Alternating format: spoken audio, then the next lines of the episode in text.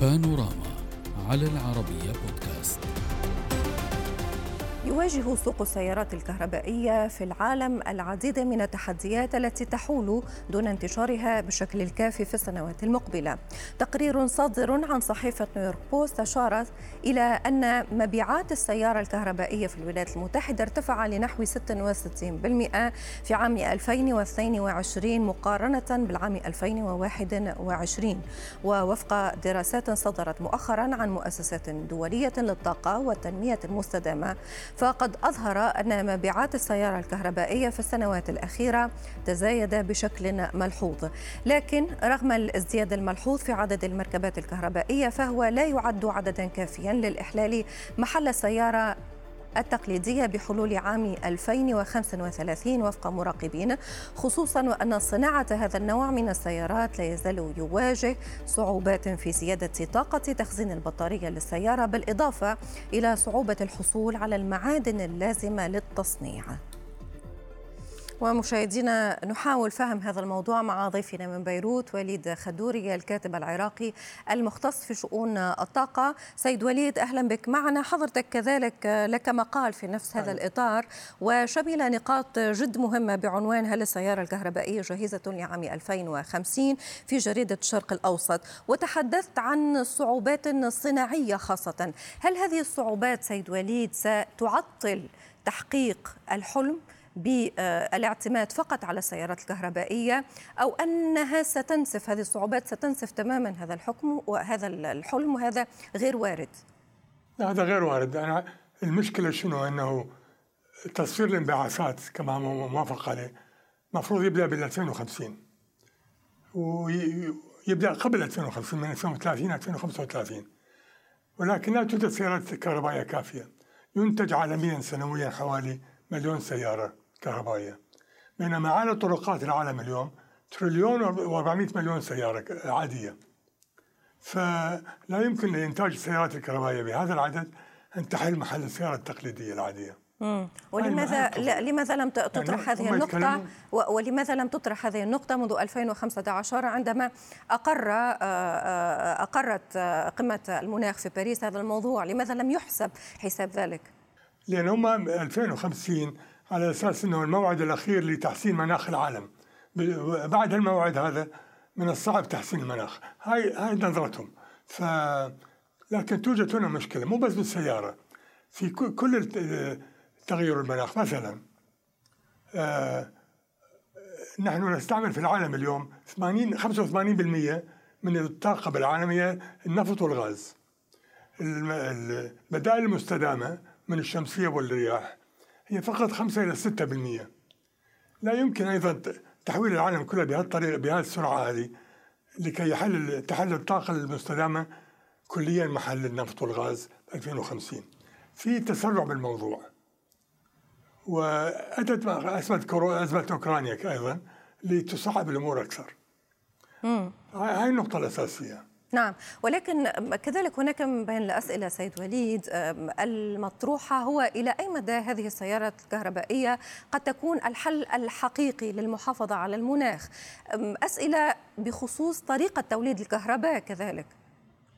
صح وأيضا موضوع المناخ مو بس السيارة مو بس النفط والغاز موضوع المناخ تبريد المنزل يعني التهوية فأمور كثيرة ليست فقط النفط والغاز ف وكما ذكرت أنه العالم متأخر بالطاقة المستدامة ولا يمكن أن تحل محل البترول ب 2050 فأعتقد تسرعوا في قرارهم هذا.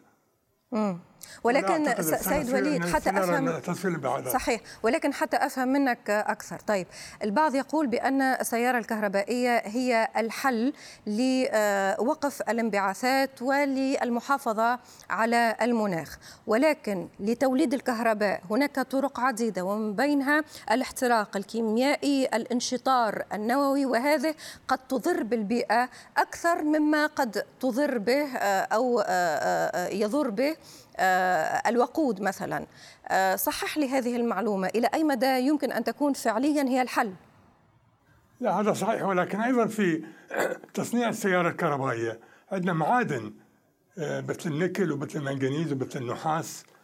هاي المعادن كلها يجب حفر المناجم. يطلع منها انبعاثات أيضا. فتصنيع السيارة الكهربائية يتطلب أيضا انبعاثات. فالقضية يعني مو سهل ان صفر صفر من السياره الكهربائية.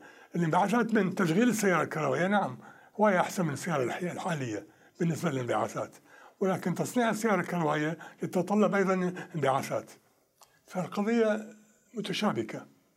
هل تعتقد بأن التصريحات التي استمعنا لها في قمة مناخ 2015 بباريس كانت تصريحات سياسية أكثر منها تصريحات واقعية؟ طبعا قسم منها سياسي ولكن أيضا مثل ما قلت أنه هم يقول يعني العلماء يقولون الآن أنه إذا ما نبدأ بتصفير الانبعاثات ب 2050 لا نستطيع مساعدة الكرة الأرضية. هاي نقطة مالتهم.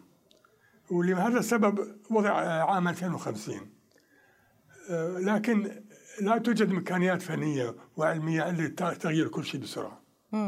طيب ولكن إذا حتى لو حتى لو مشينا.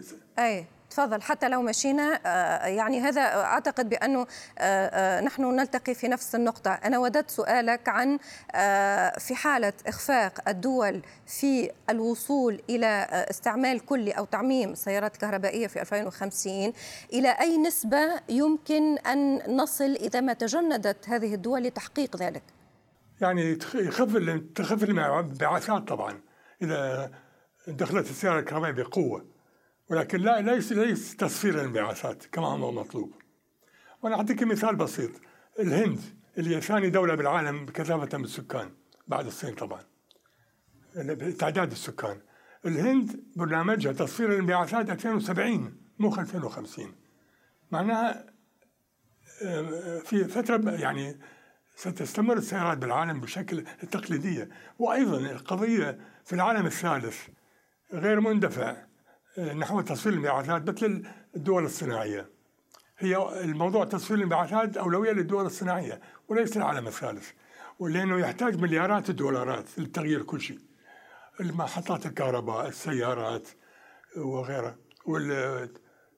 والطاقة الشمسية إضافة الطاقة الشمسية والرياح. هاي تتطلب مليارات الدولارات.